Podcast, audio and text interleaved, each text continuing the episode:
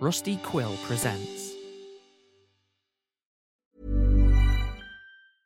Hiring for your small business? If you're not looking for professionals on LinkedIn, you're looking in the wrong place. That's like looking for your car keys in a fish tank.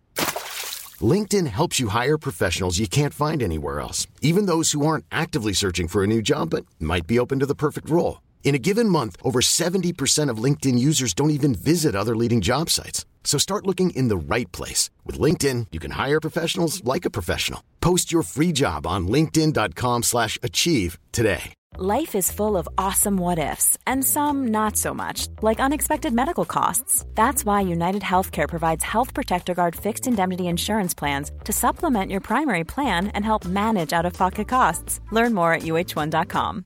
This is Paige, the co-host of Giggly Squad, and I want to tell you about a company that I've been loving, Olive and June. Olive and June gives you everything that you need for a salon quality manicure in one box. And if you break it down, it really comes out to $2 a manicure, which is absolutely insane. It's also so easy to get salon worthy nails at home with Olive and June. The difference between how your nails used to look when you did them yourself and now with the Mani system is a complete game changer. The best thing about Olive and June too is it's a quick dry, dries in about one minute, lasts for five days, and full coverage in up to one to two coats. Visit oliveandjune.com slash perfect Mani 20 for 20% off your first system. That's oliveandjune.com slash perfect Mani 20 for 20% off your first system.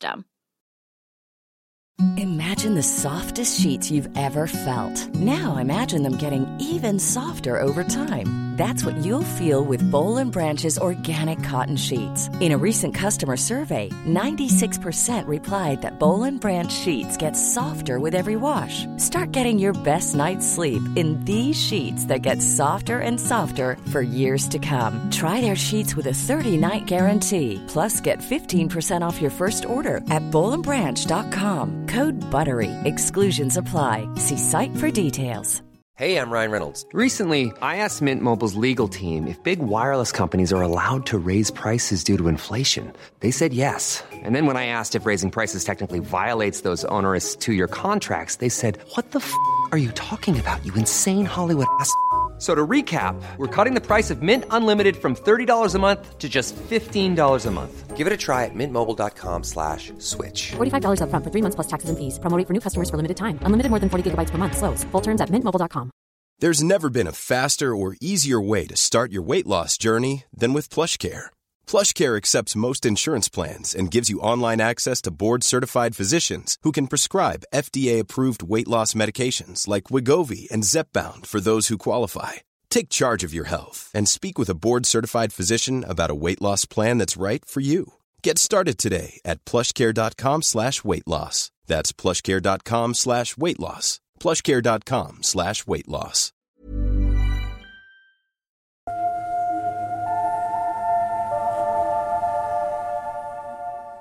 This is Not Quite Dead, episode 26, Papillon de Nuit.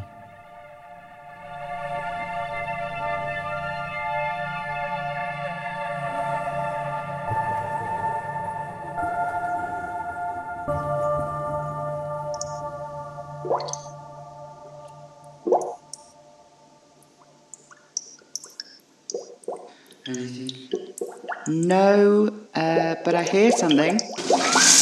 Oh, oh, it's working. Oh my god. Running water. Thank fuck. I'm gonna shower so hard and be so fucking clean. No, that's.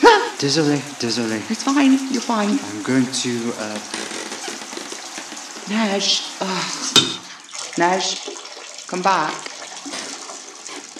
I'm going to go into the city, see if I can pick up some light bulbs for the old way.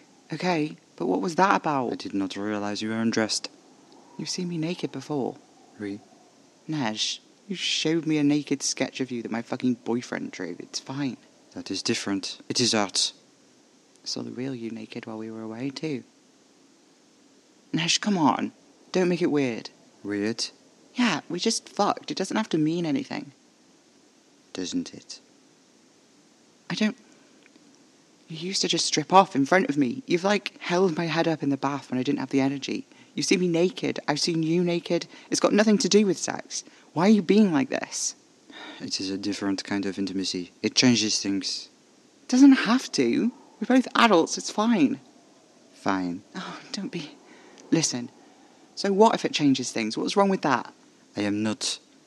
I do not do this. What? Have fun? I have plenty of fun, merci.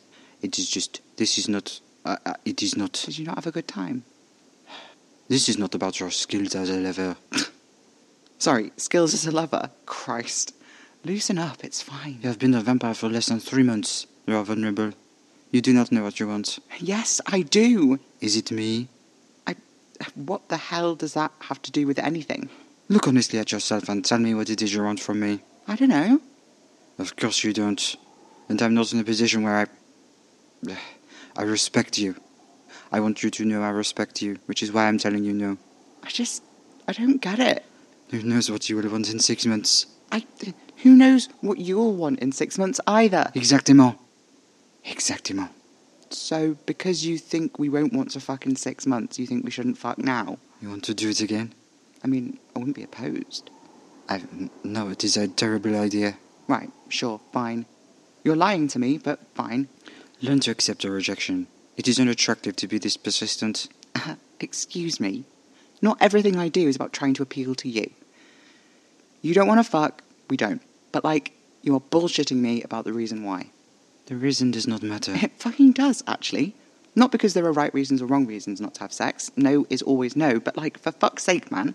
I can tell you're lying through your teeth about something here. I just can't tell what. Let it go. Uh, no. Sorry. Won't be doing that. In which case, you're going to be very disappointed. Uh huh, great, yeah. Fascinating news to me, kitten. What are you lying to me about? Leave it. Nope. I am going out. I'll be here when you get back. Maybe by then you will have realized you are being a fucking cock. So charming. French really is the language of love, isn't it? I said that in English, like you fucking told me to. I know. Is this really the time? I'm not sure there's ever a good time. You're fixing the fucking water when Casper is maybe being fucking tortured, so, like, who's really got the weirdest priorities in this situation? I thought you wanted to shower. I do. Want to save my boyfriend more, though. Oh, so is your boyfriend today, huh? That's what this is about. You're judging me for being unfaithful. Alfie, you're being patently ridiculous. Sure, sure. It's so it's not infidelity that's bothering you, but I'm close, right? Stop this. Oh yeah, I'm close. I am leaving. Sure. I am. Uh huh. Stop looking at me this way. What way? Like I'm some kind of painting you think is not very good. Is that how I'm looking at you? Hmm. What has gotten into you? Well, you. And you're right, it has changed things. De merde. Right. Fuck you. I, I thought you said you wouldn't be doing that. I cannot do this. Goodbye. Oh. Oh. Is it Casper? It is, isn't it? It's because of Cass. It's because we were fucking and because we loved each other. That's what this is about, isn't it? Okay, cool. So we talk about this later then. You do not know what the fuck you are talking about. Oh, raw nerve. You are the most irritating man I have ever Hmm, a bit rich coming from you. Stop it. Stop needling me. I've run out of other avenues to make you fucking speak to me. What the fuck are you trying to do here? Listen, right? I have done everything you've fucking asked. I've trusted you as best I could, based on fucking nothing. I've sat here and I've gone places with you based on nothing. I have listened to your advice, even when it's glaringly obvious that you're talking shit. I take you on your word, even when it's hard, and I tell you that. And you keep lying to me. I am not lying to you. There are more ways to lie than just saying things that aren't true. You are being ridiculous. Yeah, that kind of thing is especially uncool, actually. The lying is one thing, but pretending you're not when outright confronted, calling me ridiculous for noticing your bullshit, that's like inexcusable. You're keeping shit from me about you and Casper. There's an extent to which I can let that go. You deserve your privacy, yeah, but there is something going on here and it concerns me distinctly. Because right now, Casper is locked up somewhere and we are not going to help him, specifically because you say we need more time. This is important. Talk to me. I, I can't. Why? There are things you would not understand. Why? Because I'm new? Listen, pal. You may be 10,000 years old or whatever, but I am not a child. You will treat me like an adult, and you will treat me with fucking respect. Not as a favour, like you seem to imply before, but because I deserve it. You hear me? I'm an adult person. No matter how old you are, whatever you have done for me, you will treat me like an adult person, capable of making his own decisions, because that is what I am. You're right. I know I'm fucking right. Ugh. A phone. Neige, what is this? It is my phone.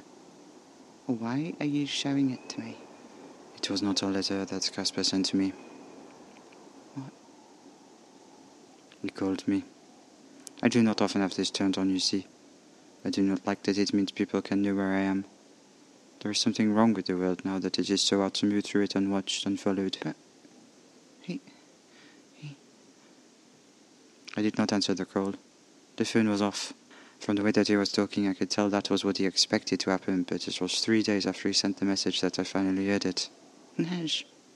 Yeah, I, I don't I don't want you should hear it. Why? You've kept it from me until now. Why should I listen?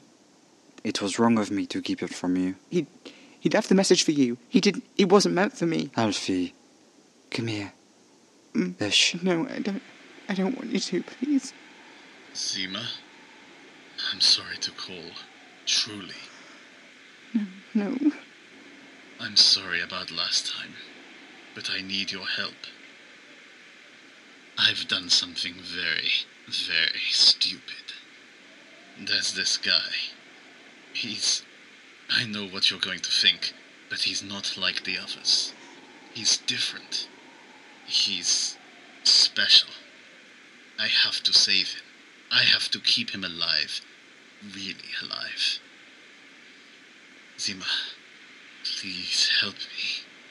I don't know what else I can do. There's something. You remember, last time we spoke, I told you I was trying to find my friend? Well, I'm close to finding him. My last hope is he's made good on this sour promise he made to me last time we saw each other. I need your help. I need you to help me. I really am sorry. Malvicha Zima. Vujdi.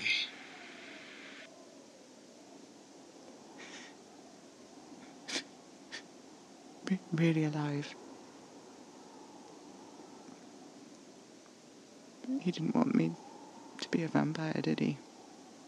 No, I do not think that he did. He left me with enough of the blood to try it. He. I thought that's what. I know. But it was too late. Yes. He was gone too long. Yes. At the end, he. He was saying he loved you, right? Yes. Zima. What's that? It means winter. Winter. Why did he call you that? My name is not Neige. Uh, right? Fucking hell. I knew you were lying, but that's. No, no. Vous savez, mon compris. It is not my name because I do not really have a name anymore. What is that supposed to mean? Mongrel, I am so old that the languages they spoke when I was born cannot even be reconstructed. The name I was given is in a language so dead I cannot even remember it. I. You forgot your name. Neige. It is French for snow. And Zima is winter. Your blood. It, it tastes cold. It's wintry. Other vampires, they have names for me. The blood is how I am known mostly. That is the source of Antoinette's fascination. Why? A vampire with a well developed palate can taste the lineage from the blood. They also know how many generations from the ancients and that there is. The ancients? A preposterous construction. Vampires older than a thousand years. They think our blood is purer. They say we are closer to the source. Who is they? The vampires. This is what you didn't want to talk about, right? This is why you're glad Cass barely told me anything about vampires' lives, except for how hard they are in the beginning. I can see why this specifically would be something you particularly want to avoid speaking about. Why? Because of you? No. Because of Antoinette. Because the smell of you is why she picked him. In a way. But it is the reason for that decision that he would want to avoid describing. What's the reason? Antoinette was made by another ancient vampire. And you knew him? His name was Claudio. I made him. And they killed him. Uh, What the fuck, Neige? He was a fucking. Uh, he was the source of Antoinette's ideas. He was a menace, and by the time I killed him, he was also a war criminal by today's standards, so of all the deaths on my conscience, his is not one of the ones I regret. How many vampires have you made? I don't know. I cannot remember. Fuck. Jesus. I don't do it often. Maybe once every few hundred years. I have attempted it maybe three dozen times. I've been successful in less than a third of those attempts, I would guess. Claudio, he was one of the longest lived. It is hard for new vampires, you know this. Oh. What? I just. When you said you couldn't remember, I assumed it would be. more. It is possible the numbers are higher. The first thousand years of my life in particular are fuzzy to me. It is possible that some of the memories I have are vampires trying to make some kind of family by turning humans whenever they could. Perhaps this is actually my own behavior, but I will never know for sure. I know those arrangements never worked out, though. Too much sorrow and tension. Vampires, most of the time, they form connections with others of their own kind. One cat in a thousand cats might befriend a mouse, but overwhelmingly, friendship is not why cats and mice are meeting. Right. But there were ones you did turn, so why make that call at all? Mostly, it was a result of a friendship or a romance. Rarely these were thought out instances. It was always horrible when such an attempt to create a new vampire would end the way so many of them do. It is. Uh, imagine someone you love, who you trust. Imagine holding them in your arms, knowing they trust you too. They look at you, they expect you to be able to help them. This act of love, it is violent. You bite, you bleed them as much as you can, and you cannot help but savor the taste despite the horror in your chest because you can feel the heart begin to stutter. You hear their breaths become weak, their limbs becoming heavy. They are barely alive when you hold your breathing arm to their mouth for them to drink. You smell your blood burning through them. You smell it spread through their body. Their skin burns, sweats. They convulse, they bleed, they vomit. You mop their brow, keep them clean, wash the piss from their body. You carry them shaking, moaning, squirming. As their temperature begins to drop, you wrap them in clean clothes. Their breath becomes a quiet rasp. You lay beside them. You run your hand through their hair. Finally, finally they're in the dark. Their heart makes one agonizing clutch and release. Their lungs rattle. You bite your finger and hold it to their lips. Sometimes their tongue darts out and they drink, and you push them away, and they look at you appalled with themselves. They have changed in ways they did not know it was possible to change. You did this to them. Now, new and naked, they look at you and see what they have not been able to see before. You are a predator. You have always been a predator, but you're just so good at it that your prey finds it hard to tell. Now they are a predator too, so they see you for what you are. They are naked, but you feel more exposed in that moment. It is your responsibility to show them the world, then. And that is the best possible outcome. A friendship irrevocably altered. Someone who trusted you in that deep, impossible way, exposed to the truth that they did not understand what it was they were trusting you with after all. Mostly a piece of them resents you for it. But they know too that this life is impossible to explain across that line, especially when you, selfish creature that you are, kept back some key truths for fear that if you told them at all, they'd push you away without considering it. And though you struggle to live with yourself for this selfishness, the thought of living without them is worse. And this is the best case scenario, you see? Sometimes you put your fleeting finger into their mouth and they bite you and they lurch forward, and you know right away that the movement is wrong. You know right away that they are gone. They look at you. Their eyes are empty. The person you loved died in your arms, and you're the one that did it to them. Here they are, writhing, spitting. If you are brave enough, you tear their head from their shoulders or shove a sharp knife into the base of their skull and watch them fall limp, like a rag doll to the ground. If you're not brave, you shut the door and listen to them thrash against the wood, breaking their bones in desperation. You listen to them throw the dead meat of their body against the wall for days before you get the courage to end it. But most of the time, neither of these things happen. Most of the time, you put your bleeding finger past their lips, and it stays there, a red smear upon their chin, and their body grows cold as it lies in your arms. The moon shines through the window, They are gone. You have killed them.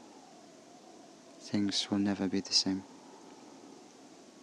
Casper said. He said he only knew of one vampire who'd loved a human and made them, and it didn't go wrong. Oui, you have met them, Rosalind and Eponine. Oh shit. Rosalind, she was turned by a vampire made by my Claudio. What was wrong with Claudio? After all that, you killed him. I can't imagine. No, you cannot. Claudio, was the source of many of Antoinette's uh, notions.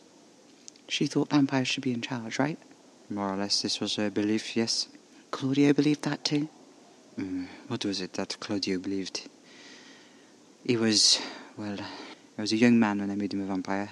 He had grown up in one of the greatest and most powerful empires on the planet, at the height of his triumph. Claudio. That wasn't his name when he was human, was it? No, he went by Claudius for most of his human life.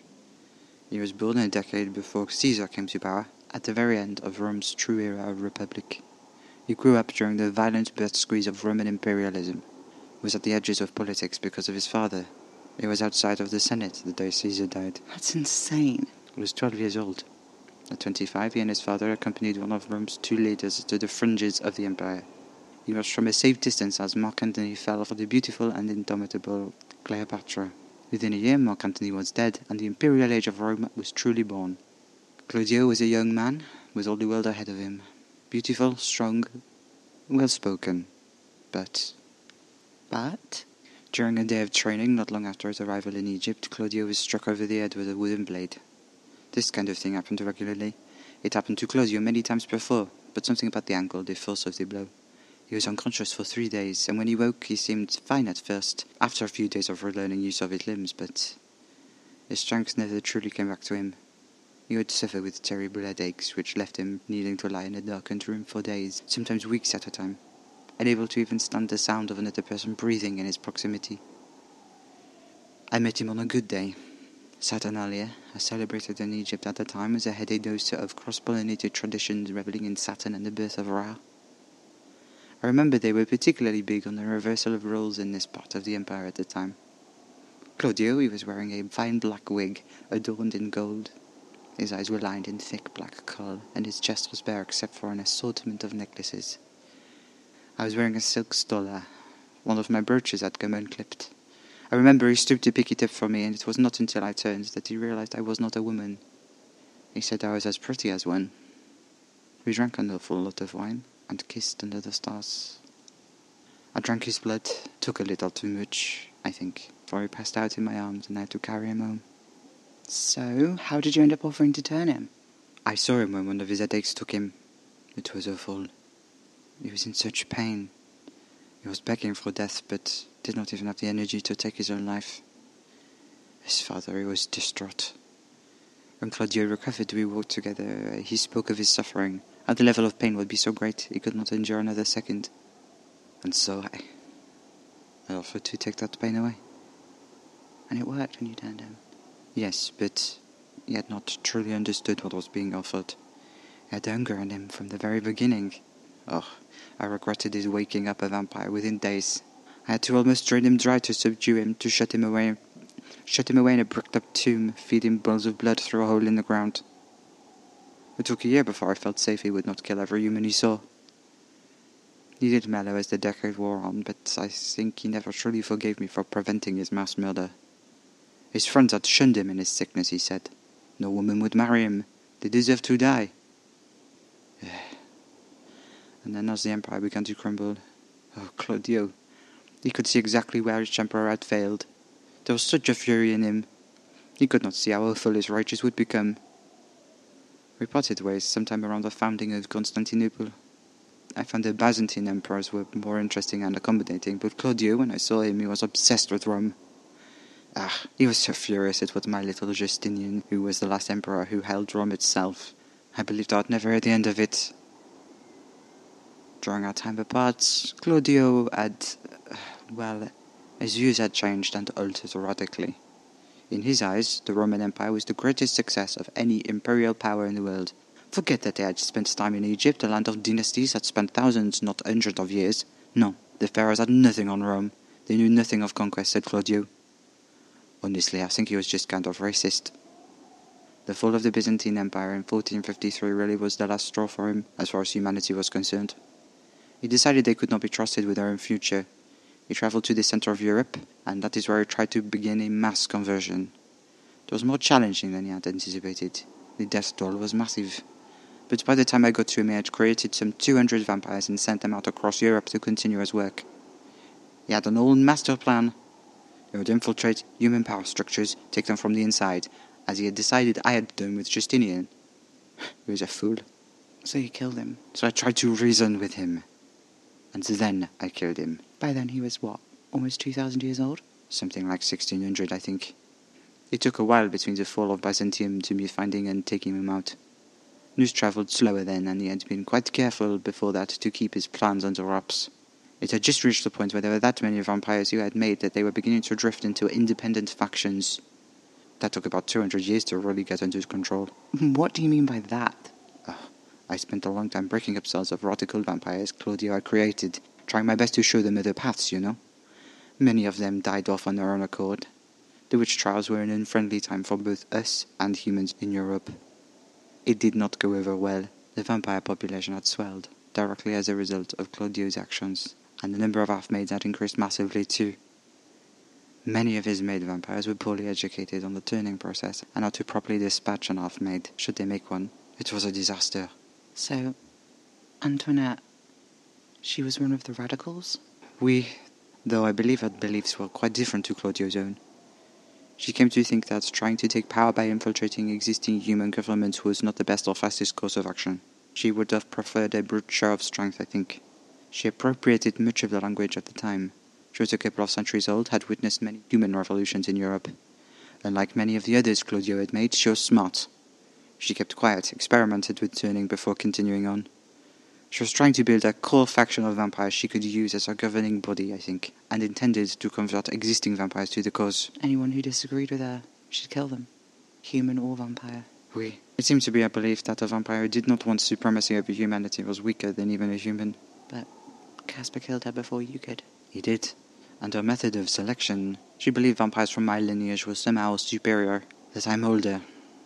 She believed my blood more pure, more close to the source. The source?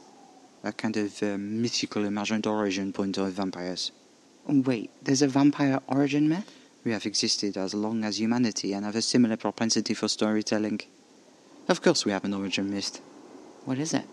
It changes depending on time and location. Most usually, there is a human who is cursed or gifted. Sometimes the curse is given by God, sometimes it is the moon or the stars.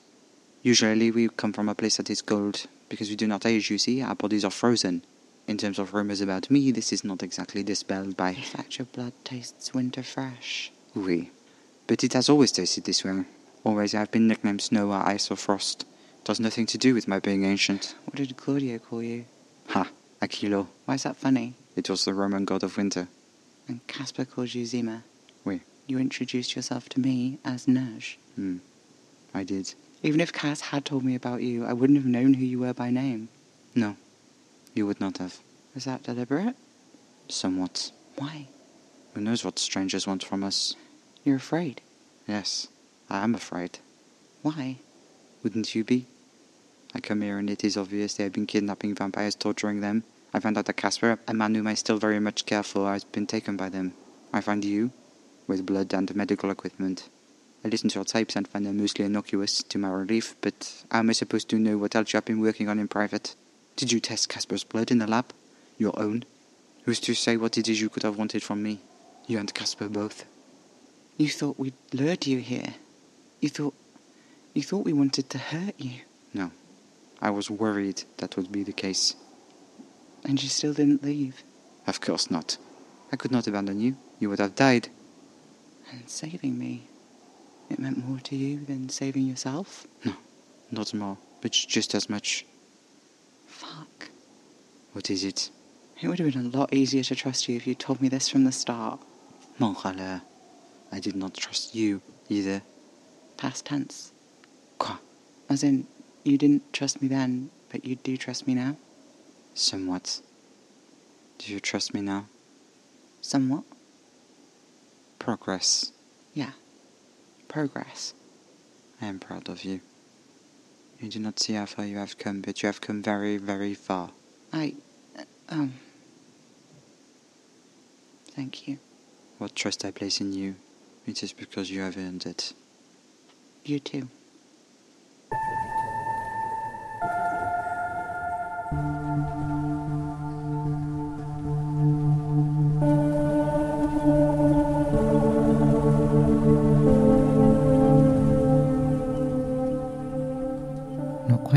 Written, performed, and edited by Eira Major with a guest performance by Aaron Wolfe under a Creative Commons 4.0 attribution license.